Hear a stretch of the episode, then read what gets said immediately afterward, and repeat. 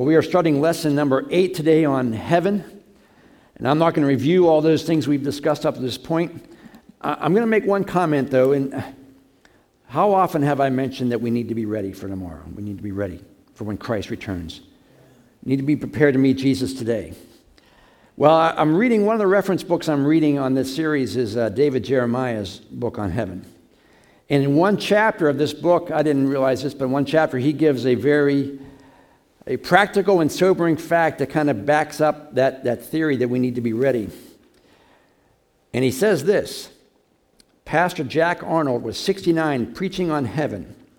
And he was referring to John Wesley's quote about being immortal. If you don't know the quote, John Wesley basically said, "We are immortal until our work is done, and then once our work is done, we're no longer immortal.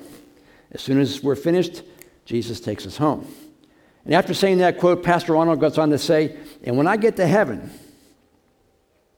and that was all he said. He didn't finish the sentence. He had a massive heart attack and died at the pulpit. Got my attention. Reverend Gary Langstroth died as he began his sermon on the love of God. Daryl Edwards, he's fifty-five, he died just as he finished, finished wanting the church to be ready to meet the Lord. Ray Edmond, he's a Wheaton College professor. He's preaching in the chapel that was actually named after him, and he collapsed as he was preaching, and he died. And then I come across this verse in the Bible when I'm reading my devotions, Psalm one sixteen, fifteen, "Precious in the sight of the Lord is the death of his saints." Okay, I'm alert. Um, got my attention. But the point is, like I said, no one's guaranteed tomorrow. And we're all going to be at this point at some time in our life, whether it's when we're one hundred years old and no one's surprised, or when it's fifty-five and everyone is surprised. So when that day happens, what is going to happen to us? Well, we've been talking about heaven, obviously, and we, when we die, we've talked about going to a place that the Bible calls paradise. But eventually, that paradise is going to wind up on this planet as new heavens and a new earth. The Bible calls it that in Revelation twenty-one one. Paul or John says, "Then I saw a new heaven and a new earth, for the old heaven and the old earth had disappeared." Isaiah sixty-five seventeen says, "Look, I am creating new heavens and a new earth, so wonderful that no one will be able to th- even think about the old ones anymore." Isaiah sixty-six twenty-two, "As surely as the new heavens and the new earth will remain, so you will you always be my people, with a name that will never disappear." So there's going to be not only paradise, when Jesus talks about New Jerusalem coming down out of heaven, it's going to come to this planet, what the Bible calls the new heavens and the new earth. Now, how does that come about? Second Peter three seven says this, "And God also commanded that the heavens and the earth will be consumed by fire on the day of judgment, when ungodly people will perish. But you must not forget, dear friends, that a day is like a thousand years to the Lord, and a thousand years is like a day. The Lord isn't really being slow about his promise to return, as some people think. No, he's being patient for your sake. He does not want anyone to perish, so he's giving more time for everyone to repent." Now, stop there for a moment. We know that all, pretty much, or every Bible prophecy that has been mentioned about Jesus' return has been fulfilled. So the only thing that is holding back the return of Christ is his willingness to have everyone come to know Christ. Now, we know that's not going to happen, but he gives us time to continue the work that God's given us as a church. And verse ten says, "But the day will come when the Lord will come as expectantly, unexpectedly as a thief. Then the heavens will pass away with a terrible noise, and everything in them will disappear in fire, and the earth and everything on it will be exposed to judgment.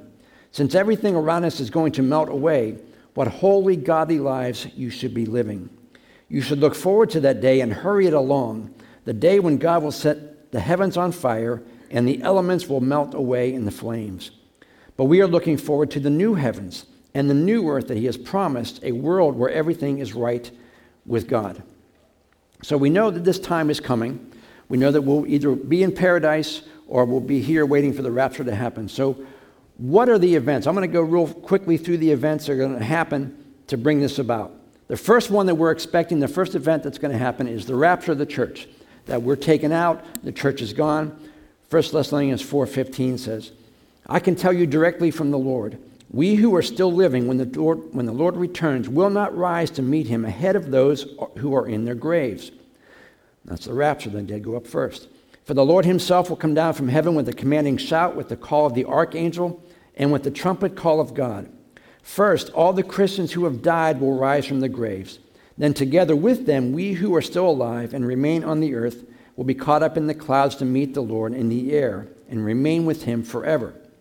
First Corinthians fifteen fifty-two, it will happen in a moment, in the blinking of an eye, when the last trumpet is blown. For when the trumpet sounds, the Christians who have died will be raised with transformed bodies, and we talked about that. And then we who are living will be transformed so that we will never die. So that's the next thing to happen. And that could happen today, that could happen tomorrow, that could happen before I'm done. And the Bible says there, knowing that's going to happen, we needn't, we need to be ready for it to happen, as if it would happen, we knew it was going to happen today. The Bible says, you know, you ought to live godly lives in anticipation for that. I think I was I was talking to Dick yesterday. We were at the wedding, at, at Tyler Landis' wedding. Nice, nice place, beautiful place. But we were talking about people who aren't involved in God's kingdom anymore. They were here once and then and they leave. And it's a struggle because we want people to be ready. And the Bible says if you're not ready, you're not going to make it. We need to be ready for that. This thing that happens after the rapture is the rise of the Antichrist, Second Thessalonians two seven. For this lawlessness is already at work secretly, and it will remain secret until the one who is holding it back steps out of the way. That's the Holy Spirit, that's the church. Then the man of lawlessness will be revealed, whom the Lord Jesus will consume with the breath of his mouth and destroy by the splendor of his coming. Daniel nine twenty-seven, he will make a treaty with the people for a period of one set of seven, but after half of this time, he will put an end to the sacrifices and offerings. Then as a climax to all his terrible deeds, he will set up a sacrilegious object that causes desecration until the end that has been decreed is poured out on this defiler. So we get the church is gone. Antichrist reveals himself. First three, first three and a half years are peaceful. Second three and a half years are horrible. That's what's next, the tribulation, Matthew twenty-four. The time will come when you will see that what Daniel prophesied spoke, what he prophesied, what, what the Daniel the prophet spoke about, the sacrilegious object that causes des- desecration standing in the holy place. Reader, pay attention. Then those in Judea must flee to the hills. A person outside the house must not go into pack. A person in the field must not even return to get a coat. How terrible it will be for pregnant women and mothers nursing their babies in those days. And pray that your flight will not be in winter or on the Sabbath, for that will be a time of greater horror than anything the world has ever seen or will ever see again. In fact, until this time of calamity is shortened, the entire human race will be destroyed, but it will be shortened for the sake of God's chosen ones. And in Zephaniah one fourteen, that terrible day of the Lord is near. Swiftly it comes, a day when strong men will cry bitterly. It is a day when the Lord's anger will be poured out. It's a day of terrible distress and anguish, a day of ruin and desolation, a day of darkness and gloom, of clouds, blackness, trumpet calls, and battle cries. Down go the walled cities and the strongest battlements. That's what's going to happen on this planet. We think, we see in the news now that things are bad. That ain't nothing compared to what the tribulation is going to be like. The Bible says you're going to want to die and you won't be able to die. You want the rocks to fall on you to kill you, but that's not going to happen. So there's other, several other events that happen as well. The Battle of Gog and Magog, and halfway through the tribulation, the Antichrist breaks his treaty, persecution breaks out. Then you have the Battle of Armageddon, the binding of Satan, a thousand years of peace, which we refer to as the millennium. And then at the end of the millennium, the devil's allowed out for a time, which brings about the final battle. And then at that point comes the great white throne judgment. And we talked about this. This is for the people who were not believers. The believers will have already had their judgment and rewards. This is for all the unbelievers. And this is the part where God says, basically, you want to do it your way? All right, let's look at your record. And the first time that sin is mentioned in our lives, and we haven't repented and asked Christ for forgiveness, God says that's that's enough. One sin is enough, and you're not going to make it to heaven. And then finally, after the great white throne judgment, then the new heavens and the new earth occurs. Now, how does that happen? Well, the Bible says that it's consumed by fire, right? It's burned up. Some people believe that the world will be destroyed, totally destroyed, and then recreated as new. Other folks believe that the current system we have will be totally renovated as opposed to being destroyed and recreated again. And I think that's the, the way that we're going to talk about today, because I think that's the way it is. Second Peter three seven says, "And God has commanded that the heavens and the earth be consumed by fire on the day of judgment." Now it sounds like it's going to be gone, but the word for consume, consume is actually the word to lay out or lay bare or expose. And it conveys the idea of being uncovered and, and laid open for exposure, like you lay something out in the field for exposure by the sun. It also means a stripping away of everything and getting back to the original elements, the way it was designed in the Garden of Eden. Now, how many car guys, any car guys in here? I, I like car restoration shows. You ever watch those car restoration shows? They bring in this heap and they sink a ton of money into it, and out comes this beautiful car. Now, on the good ones, what they do is they, they sandblast it, which wipes away everything down to bare metal, and then they cut the rust away and replace it with good metal. And I think that's kind of how the world is going to be. There's a lot of rust and decay on these cars, a lot of stuff that needs to go, and the sandblasting takes all that away, and the cutting takes all that away again. And I think since there's a lot of decay and death here, that will all be stripped away, laid down to the bare, bare earth, the way it was before, and then God rebuilds it from that point. Kind of like the car. Revelation twenty-one one again says, "Then I saw a new heaven and, the, and a new earth, for the old heaven and old earth had disappeared." And now the word for new here is the word kainos or kainos, K A I N O S, and it means new in terms of quality, not new as a, as created new. And the same word is used in this verse, Second Corinthians five seventeen. "Therefore, as any, if anyone is in Christ, he's a new creation." Now, we know that when you are a Christian, God does not destroy you and make a new one. How many remember the old Bill Cosby routine about his kids? He says, I, I made you. I can take you out and make another one just like you. How's that for an altar call? Come to Christ and God will just burn you to the ground and make a new one out of you. It's not how it works. God makes us new, a newness of quality. So after all these end times events and God burns up the earth back to its core, he rebuilds it into the perfect place that it was intended to be in the first place. And at this point now, the New Jerusalem descends on the new heavens and the new earth, and we will live there forever. Now remember, New Jerusalem is just a city in all of the heavens and the earth. We'll have the whole earth. It's the same heaven, same earth, just purified and brought back to where it has before. Now, using the car illustration, the old car comes in full of rust, body putty, dents, dings, broken parts, like that one up there.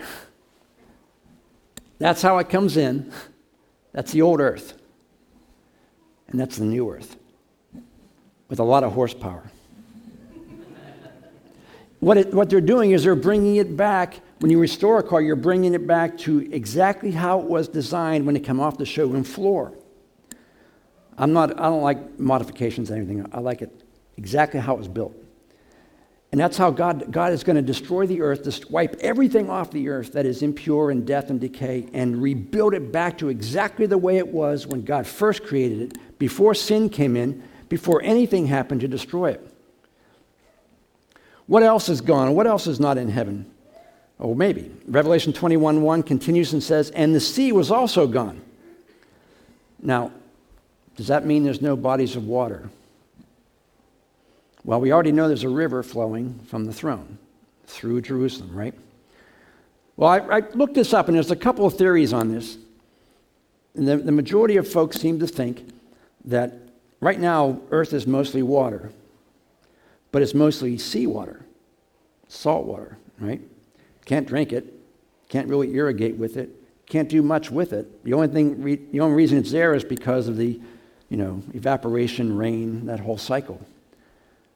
Other than that, sea is useless for us. When I was in college, I was up in by Erie. And at the time, this is in the mid seventies, Lake Erie was so polluted that you couldn't swim in it. I told you, can't can't swim, can't go in the water. Now, I think it's been cleaned up since then. And in Pittsburgh, there's three rivers. And Pittsburgh's a steel town, so we have all the steel mills were along the rivers. And all the rivers for the longest time were p- polluted and all kinds of stuff from the steel mills, so you couldn't swim in them or do anything in them, really. Now, in heaven, I think the sea, the useless seawater that we have here will be gone. But now you'll have perfect, clear water. We talked about the river being crystal clear. You ever go to a lake that looked just like glass? It was perfectly beautiful, just nice. Imagine what it's going to be like in heaven when everything is perfectly clear. No, no algae, no none of that stuff in the water. You can't live on the ocean unless there's a body of a land mass. You can't really live on the ocean. You can't do anything with it. But in heaven, there will be crystal clear, no impurities, no salt, no decay, no pollution. Perfect bodies of water, not like the ones we have today, which are imperfect. And here's another thing that's going to be, and we kind of know this, I think, but the Bible says the curse will also be gone in heaven. Now, what's the curse? Revelation twenty-two three says, "No longer will anything be cursed." Who knows what the curse is? Back in Genesis three seventeen, God said to Adam, he said, "Because you listened to your wife," now there's a sermon, but I'm not going to preach that one. "Because you listened to your wife and ate the fruit I told you not to eat, I have placed a curse on the ground. All your life you will struggle to scratch a living from it. It will grow thorns and thistles for you, though you eat of its grains. All your life you will sweat to produce food until your dying day." Think of it this way. Every single thing in our life that goes wrong is a product of the curse. Every illness, every di- difficult situation, everything that is deteriorating is a part of the curse. You ever feel like life is such an uphill battle all the time? How many of you garden? You like to garden? I don't like to garden because I have a black thumb. Everything I plant dies. And I don't have the time or the patience, or I just don't want to keep playing with my garden. Why? Because if you don't tend to it, what happens? Weeds come up. The stuff, it just, it goes away. We tried a garden this year. We planted a little, I don't know, four by eight garden outside the house. And we had some things that, little plants that people gave us, and they grew. I don't know anything about gardening, so I planted a whole bunch of this stuff in this little area. And, you know, three months into it, I got like this forest. And I can't get to anything because they're in the middle, and the, it's tomatoes and everything. It's just a mess. And so finally I was, you know, end of the season, I got to rip them up. Yeah. I got a handful of tomatoes out of it, so I spent like three hundred dollars to get five dollars worth of veggies. and, and a squash. Yeah, I got a squash. But if you leave that alone, leave it to itself, it just is overrun with weeds. And you got to always be at it. And, and he says here, all your life you will struggle to scratch a living from it. It will grow thorns and thistles for you. That's what life is. It's just full of all these things that come our way. Difficult situations, illnesses. Life seems to be an uphill battle. Death was introduced through the curse. Not only our death, but everything's death. All of nature. You know, if you leave things alone, weeds every time will overtake anything. How many have ever seen the, the old movie Logan's Run? It's a science fiction movie from the mid seventies. Good movie. But the theory of the movie was everyone was housed in this, this bubble, and the rest of the world was just let, let go. At the end of the movie, you see them escaping into the world, and you see all these buildings and stru- stuff just overtaken with weeds. It was, it was actually in, you know, D C, and you see stuff like that. All the Capitol building was just overgrown with weeds. The statues were just grew overgrown with weeds. Everything is is on its way out. And if you leave things alone, it will ultimately decay. I'm no scientist, but the second law of thermodynamics tells you what? Everything is winding down. Everything eventually decays and goes away. The world is in a constant state of decay and deterioration. If you leave your house go and don't do anything to your house, what happens? It will decay. You don't paint stuff, it will eventually fade. You don't take care of wood that's outside, it will eventually rot. Everything is in a state of decay. My uh, my grandparents, when I was a kid, they they got a color T V. No, we didn't have a color T V at the time. If you're old enough, you know that. And it was a twenty-five inch console, so that was like amazing. So we would go over and we would sit and we would, you know, pack up our stuff and go to my grandparents' house to watch color T V. Well, they bought it. And they, and, unless we used it, they never used it. And they left it unplugged for years. And you know what happens if you leave something unplugged like that, it just doesn't work. It just, you plug it in and it won't work anymore. And that's exactly what happened to their T V set. They never used it, and yet it deteriorated and decayed. The world is in a constant state of deterioration. But once the curse is gone, no more decay, no more deterioration. You know, we say no more sickness or suffering or pain or sorrow. That's why, because the curse is gone, the curse is lifted. There is no decay. We don't, our bodies don't decay. We don't get older.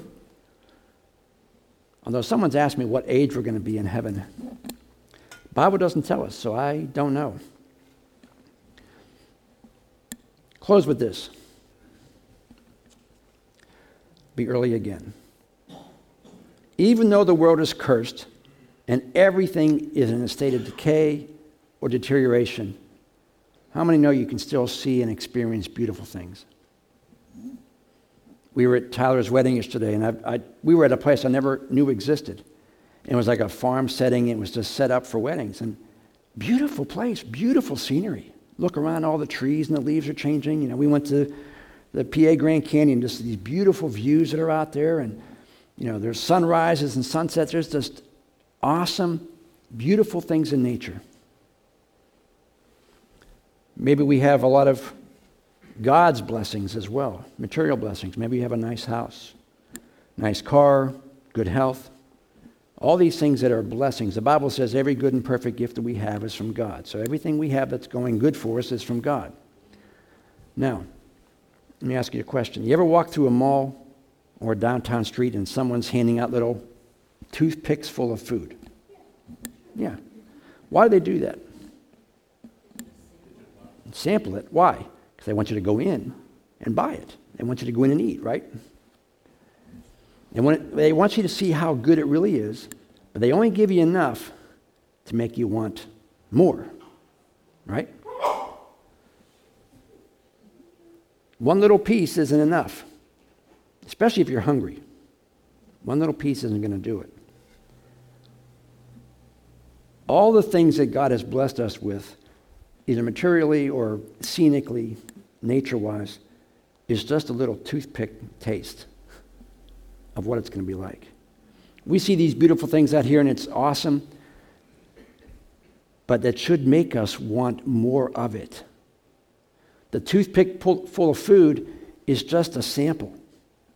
This is what it's like inside. Go in and have a whole plate of this.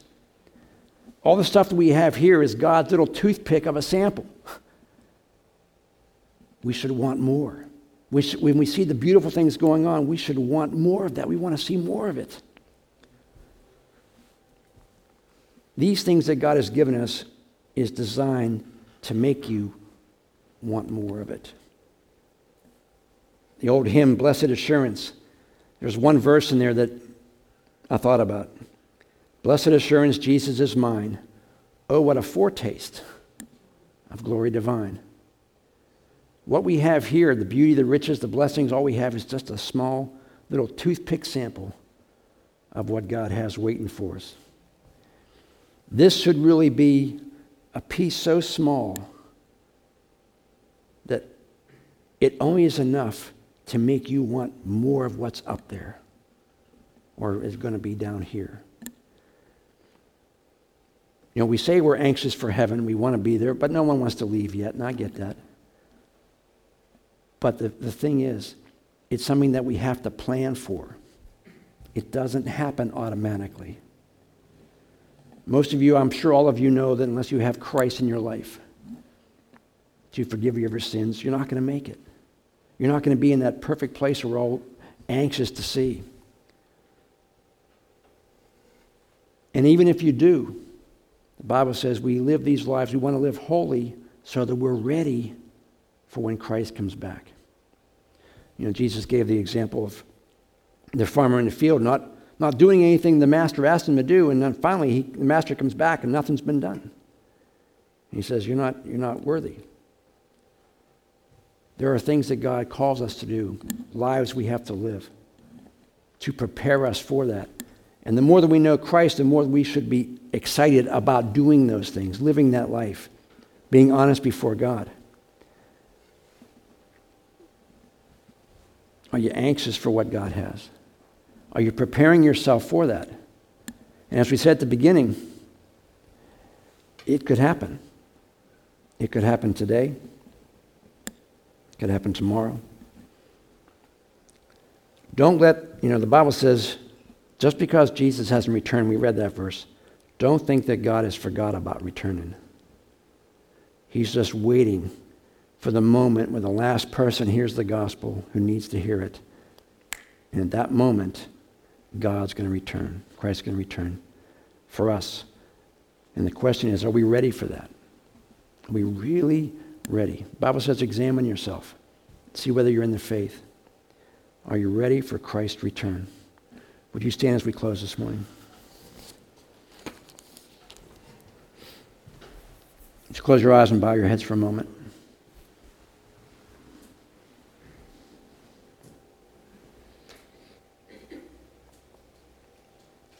We mentioned earlier in the series that just like we plan for a vacation and we anticipate it and we look forward to it, we plan all year, we prepare, we make sure everything's every I is dotted, every T is crossed, and we're ready to go. And yet we persevere through the year until that vacation comes because we're excited about going away. That's exactly how our life should be. We do our work, we live our lives, we honor Christ, but man, we are looking forward to the day when that vacation comes. And God says, okay, your job is done. Just like he told Hezekiah, pack your bags, you're going home. None of us know when that's going to be, but all of us should be prepared for when that day comes. If you're here and you're not prepared for that and you don't know that's exactly where you're going to go, then this is the day you need to make that choice. The Bible says that Jesus stands at the door of your heart and he knocks, wanting you to open it. He says, if you open it, I'll come in, I'll fellowship with you, which means I'll forgive you of your sins, cleanse you from your unrighteousness, and make you able to get to heaven. If that's you and you've not done that yet, but you want to be sure that you're going to go to heaven, I want you to raise your hand. That's who God's speaking to. If you're watching this at home, maybe during the week or today, if it's streaming, or later this week, you've never accepted Christ, this is the day to do it. The Bible says today is a day of salvation, not tomorrow, not next week, because we couldn't be here. We might not be here next week. So if that's you, I want you to pray with me. Father, thank you. Thank you for your son, Jesus. Thank you for allowing me to realize that I am a sinner and that nothing good lives in me, as the Bible says. But the Bible also says the gift of God is eternal salvation, eternal life through Jesus Christ. And the Bible says if you confess with your mouth and believe in your heart that God raised him from the dead, then you're saved. If you believe that in your heart, then God's already come in and made, it, made your heart his home. And if you're praying this prayer, you've already believed it in your heart. It means your life is transformed. For everyone else, if you're watching and you're you're not really ready, you, you know you trust Christ, but you're not ready for heaven. You're not living the way you should live. And you know that. We all know when we're not doing it right. I pray that God continues to fill you with his Spirit so that you have the desire, the want to, and then the ability to live for Christ in anticipation of his imminent return. Father, thank you for your word. Thank you that you give us something to be excited about, something to look forward to, something that is beyond what we're able to imagine here. You've given us a, a little toothpick of a, of a description of what heaven might be like. So we believe that heaven is going to be so much more than we can ever imagine. I pray that all of us are ready to make that journey, whether it happens today or in one hundred years from now. We want to be ready for that time. So, Lord, I pray your Holy Spirit fills each one of us this morning. Allow us to leave here with a renewed excitement, a new anticipation, but a new desire to be revived in our spirits and continue to do the work that God has called us to do, because we know that his time is short. Bless us as we leave this morning, Lord. Allow our lives to be a reflection of the goodness of God. Your word says the goodness of God brings people to repentance. Let people see how good you've been to us, and then allow others to want the goodness that we have. So, Lord, I commit each one of us to you in Jesus' name. And everyone said, amen. God bless you. Have a tremendous week. See you Wednesday. Time change. If you don't set your clocks, you'll be here early. That's good.